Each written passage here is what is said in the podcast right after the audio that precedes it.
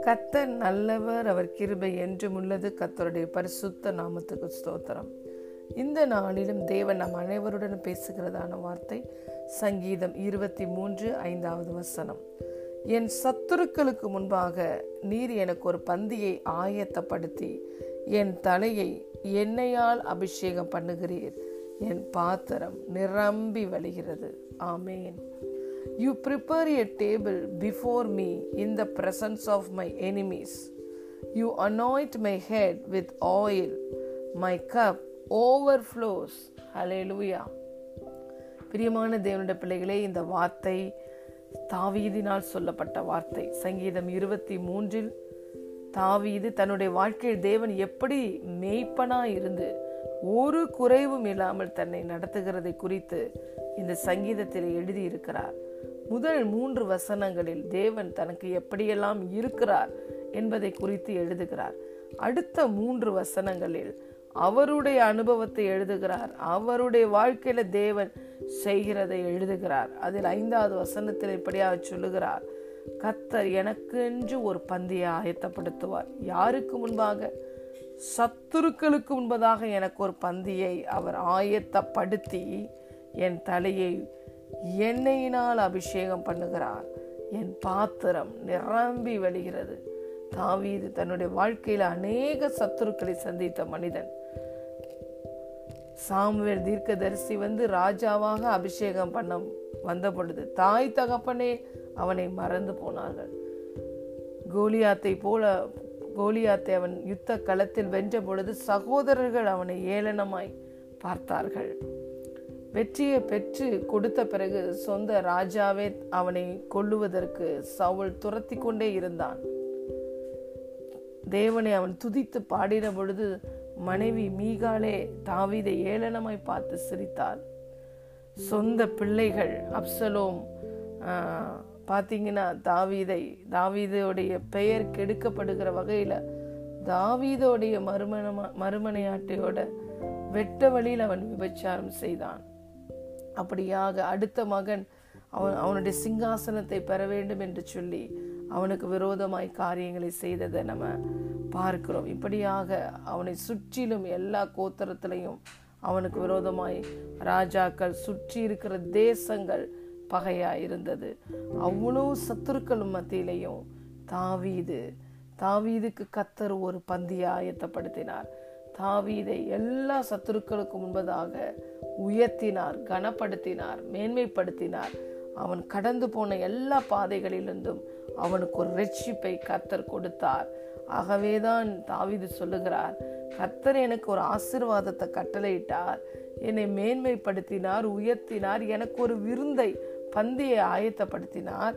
அதை யாருக்கு முன்பதாக என்றால் என் சத்துருக்களுக்கு முன்பதாக. எல்லா சத்துருக்களின் சரிக்கட்டுதலை தாவீத தன் தன்னுடைய கண்களினால் கண்டான். அலே லூயா அடுத்ததாக தாவீதை புது எண்ணெயினால் அபிஷேகம் பண்ணுகிறார். இந்த எண்ணெய் என்பது எதற்கு என்றுனா நமக்கு கத்தர் கொடுக்கிற அந்த வல்லமையை அபிஷேகத்தை குறிக்கிறது. எண்ணெய் இயற்கையாக நம்முடைய கண்களை குளிர்ச்சிவிக்கும். நம்முடைய உலர்ந்த சரீரத்தை அது மிகவும் மிளிர வைக்கும். அந்த எண்ணெய் நம்முடைய காயங்களை ஆற்றும். எண்ணெய் இயந்திரங்கள் நன்கு எளிதாக ஓட உதவி செய்யும். அப்படிதான் பிரியமான தேவனுடைய பிள்ளைகளே பரிசுத்த ஆவியானவருடைய அந்த எண்ணெயின் அபிஷேகம் நம்ம மேலே கடந்து வரும் பொழுது அவன் நம்முடைய காயங்கள் மன காயங்கள் எல்லாம் ஆற்றப்படும். சத்துருக்களினால் நாம் பெற்ற காயங்கள் ஆற்றப்படும். நம்மை அந்த எண்ணெய் அபிஷேகம் குளிர்விக்கும் மன மகிழ்ச்சியாக்கும் நம்மளை அவருக்காக ஷைன் பண்ண வைக்கும் மிளற மிளற வைக்கும். அலையிலுயா அந்த எண்ணெய் எந்த காரியத்தை எந்த பிரச்சனையையும் நம்ம எளிதாய் மேற்கொள்ள உதவி செய்யும். அப்ப அதைத்தான் தாவீது உணர்ந்தார். எல்லாவற்றையும் எளிதாய் மேற்கொள்ள மன மகிழ்ச்சியை பெற்றுக்கொள்ள மன காயங்களிலிருந்து ஒரு குணத்தை சுகத்தை பெற்றுக்கொள்ள அந்த அபிஷேகம் அவனுக்கு உதவியது. அடுத்ததாக அவன் சொல்லுகிறான் என் பாத்திரம் நிரம்பி வழிகிறது. தாவீது விடுதலையாக்கப்பட்டு ஆசிர்வதிக்கப்பட்டது மாத்திரமில்லாமல் தாவீதினால் பலனடைந்தவர்கள் பயனடைந்தவர்கள் அநேகர்.